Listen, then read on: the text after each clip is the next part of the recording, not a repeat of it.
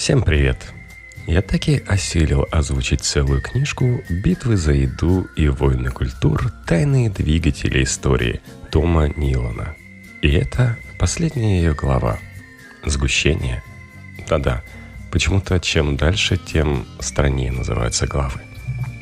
Было время, когда консистенция, вязкость, густота воспринимались как просто свойства, присущие различным видам пищи – Еда могла быть более или менее густой. Каша, заливное, пламанже или более или менее жидкой. Куриный или пивной суп. Но никакой особой ценностью густота не обладала. С тем же успехом блюдо могло быть бежевым или округлым.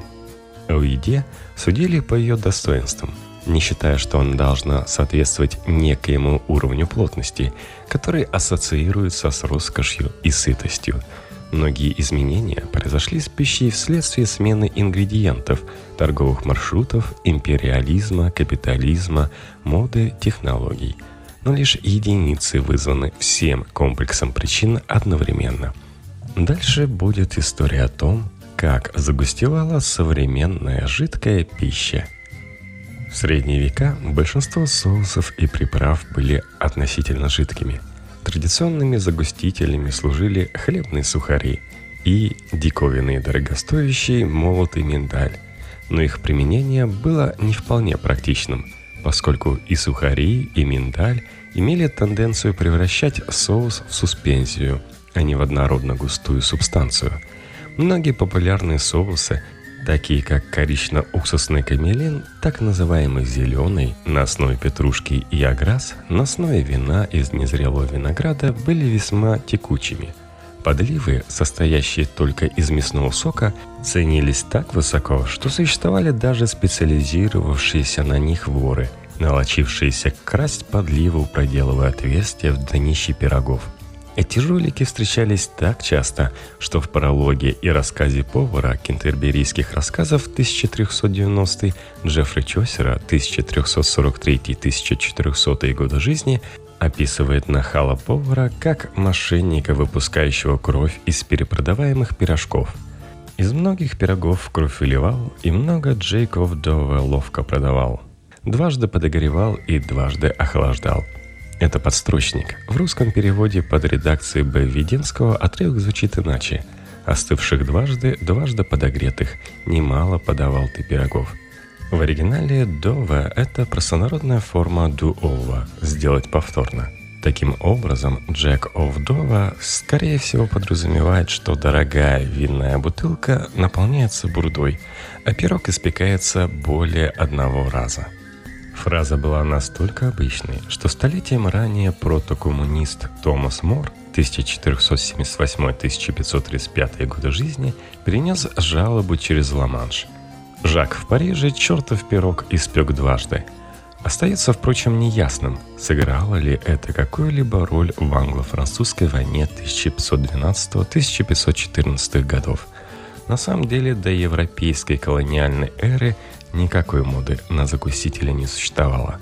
Но, подчиняя новые территории, европейские державы заставляли коренное население выращивать сахар, специи и зерновые. Распространяя новые сельскохозяйственные культуры по всему миру, европейцы обнаружили среди них множество крахмалосодержащих и пригодных для изготовления сгустителей – арорут, карибская маниока, бразильская тапиока, такурика из Японии, картофельный крахмал из Южной Америки и кукурузный из Северной Америки, сага из Новой Гвинеи. Все они открыты и коммерциализированы в период с 16 по 18 век. Эти добавки оказались особенно удобными для приготовления студней, желе и пудингов, ставших весьма популярными в 17 веке – Наполеон, никогда не упускавший возможности поиздеваться над англичанами, тонко и точно заметил, что англичане едят так много маниоки исключительно потому, что хотят поддержать свои заморские колонии. В действительности связь между рабовладельческими плантациями далеких колоний, где выращивали огромное количество пищи для европейского потребителя, и формированием спроса на эту пищу крайне запутаны – В романе Флана О'Брайена 1911-1954 годы жизни «Слеттери Сага Саго» сага о Саго Слеттери есть забавный эпизод, описывающий попытку посеять в Ирландии сага, чтобы заменить им картофель. В свою очередь импортированный из Южной Америки, чтобы заменить им терн, который ирландцы беспечно ели веками – Исполнить этот план должна женщина, которая намеревается избавить Ирландию от праздности и запретить ирландским иммигрантам распространять по миру католическую веру. Ирландия географически похожа на конечную станцию Гольфстрима, и поэтому, как утверждает О'Брайен, здесь будут свести и плодоносить пальмы, обеспечивая крахмальную основу ирландской диеты и превращая Ирландию в настоящую английскую колонию, расположенную, что особенно приятно, прямо под носом. Импортные крахмалы, добавляющиеся в десертные желе и мармелады, использовались заодно как топливо для двигателей промышленной революции, число которых стремительно росло. Картофель для Северной Европы, кукурузная полента для Италии, колониальные крахмалы, пусть иногда с трудом, помогали крестьянству выживать. И эта связь между капитализмом и загустителями со временем становилась лишь сложнее – в XVIII веке англичане начали признавать французскую кухню. Подливка всегда понималась как сок, получаемый при приготовлении большого куска мяса. К середине XVIII века это кардинально изменилось, поскольку мощный и дорогостоящий французский соус начал разрушать саму концепцию подливы, принятую в англоязычном мире. По иронии, виновником сдвига стал автор искусства кулинарии просто и без хлопот – 1747 года. Ханна Глаз, 1708-1770 годы жизни. Известная своими нападками на французскую кухню. Сколь же глупа была эпоха, полагавшая, что лучше попасть во французскую ловушку, чем похвалить хорошего английского повара – в невнятном введении к своей чрезвычайно популярной книге «Глаз» наиболее влиятельная фигура в британской кулинарии до миссис Питон неоднократно осуждает французскую кухню, называя ее надуманной, дорогостоящей и претенциозной. Предпринимая обстоятельную попытку заменить то, что ей представлялось французской подливой, а на самом деле было соусом эспаньоль, она предлагает заменить бекон мясным экстрактом, использовать меньше телятины и немного говядины, голубей вместо куропаток и много овощей, включая морковь, лук, трюфели и сморчки – что сделает соус более полным и избавит дам от множества хлопот. Вместо того, чтобы убедить трех-четырех кулинаров избавиться от склонности улучшать вкус жареных блюд настоящим соусом эспаньоль, Ханна Глаз вводит новый стандарт подливы – густой, насыщенный и дорогостоящий. И с этих пор все специализирующиеся на соусах повара привязаны к этому платоническому идеалу. Осознают они это или нет – этот идеал вполне достижим по тем же причинам, которые излагает Ханна Глаз, ошибочно критикуя французскую подливу. Многим рядовым поварам было не под силам приготовить ни настоящий спаньоль, ни чуть более дешевый, но все равно трудоемкий и дорогой соус Ханны Глаз.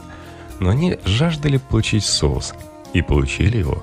Пройдет всего несколько десятилетий, и мы увидим, как американская и английская кулинарные культуры – начнут выстраиваться в конструкцию толстой и богатой.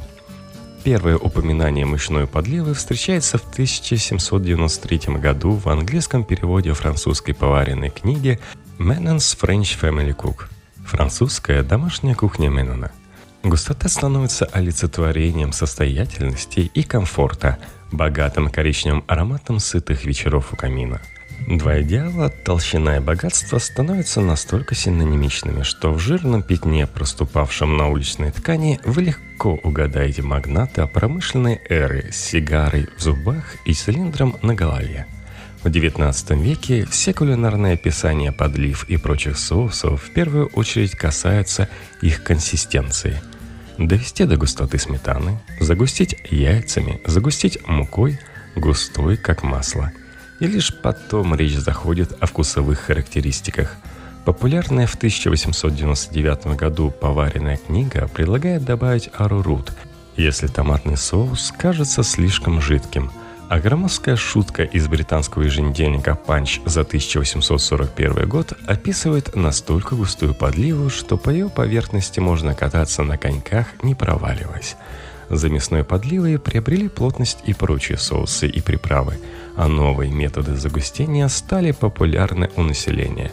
На плотность купились и средний, и малоимущий классы – Густая идея окутывала их точно плотное одеяло и воспринимались как немыслимый ранее достаток и комфорт. В так стремительной индустриализации усложнились и методы сгущения подливы, и методы ее идеализации. Во-первых, приток новых крахмалов и внедрение новых технологий для соусных заправок позволили удовлетворять вкусы потребителей с наркотическими зависимостями от густоты подлив.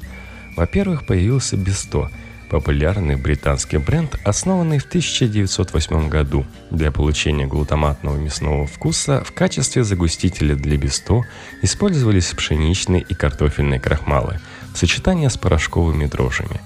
Для салатных заправок бутилизированных приправ и более современных и модных низкоуглеводных приправ и соусов был необходим эмульсионный загуститель, причем такой, который бы не превращался в сахар, как это делает крахмал – для подобных целей еще со средневековья использовались смолоносные деревья.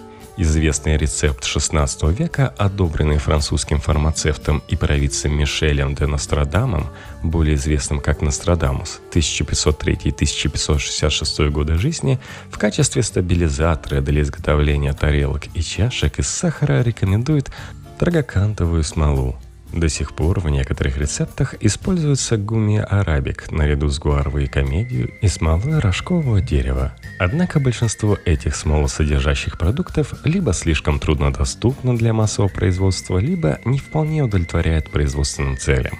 Как бы то ни было, ни одна страна не нуждалась в загустителях так остро, как Соединенные Штаты. В середине 20 века США отставали не только в космической гонке – Советский космонавт Юрий Гагарин был первым человеком в космосе, но и в гонке загустителей. Русские испытывали гастрономическое счастье, добавляя ко всему подряд сметану. Но пропасть вязкости в США была настолько глубока, что легко могла поглотить все послевоенные надежды и чаяния. На помощь снова пришел капитализм. Департамент сельского хозяйства США приступил к действиям – так же, как бульонные кубики и мармайт были изобретены в начале 20 века, чтобы придать мясной вкус пищи, потребляемой теми, кто не мог себе позволить есть настоящее мясо, загустители разрабатывались с целью прокормить народные массы и утешить густым соусом их послевоенные желудки и души. В начале 1960-х, пережив кубинский ракетный кризис и полет Гагарина, Соединенные Штаты сделали открытие – Сотрудники Департамента сельского хозяйства выяснили, полисахариды, выделяемые болезнетворными бактериями Xanthomonas campestris, в сухом виде являются мощнейшим загустителем и эмульгатором. Так родилась ксантановая кометь, универсальный загуститель и величайший продукт 20 века. Это она выиграла холодную войну. Мнения наверняка разойдутся, но я бы ответил «возможно». Сегодня никого не удивит, что все эти эмульгаторы и загустители маршируют в ногу с капитализмом. Давно используемые в текстильной промышленности крахмалы применяются также в фармакологическом, бумажном и бетонном производстве. Гуаровая комедь, получаемая из бобов горохового дерева, изначально использовалась как загуститель для йогурта, супов и мороженого. Она препятствует образованию кристаллов льда при замораживании водосодержащих продуктов – но теперь она стала компонентом фрекинга, технологии гидравлического разрыва пласта, при которой жидкость, утолщенную с помощью гуаровой комедии, вводят в землю для перемещения залежей природного газа и нефти. В западном Техасе насаждаются гуаровые леса, исключительно с целью их применения для фрекинга. Но самым крупным заготовителем является Индия, ежегодно поставляющая в западные страны порядка 3 миллионов тонн этого товара – чем больше все меняется, тем больше все остается по-старому. Мы уже не замечаем густоту, мы в ней плаваем. Она такая же часть постиндустриального общества, как шахты или железная дорога. Но если кто-нибудь когда-нибудь странным голосом спросит у вас, почему наша жидкая пища стала такой чертовски густой, можете ответить Потому что она непростая –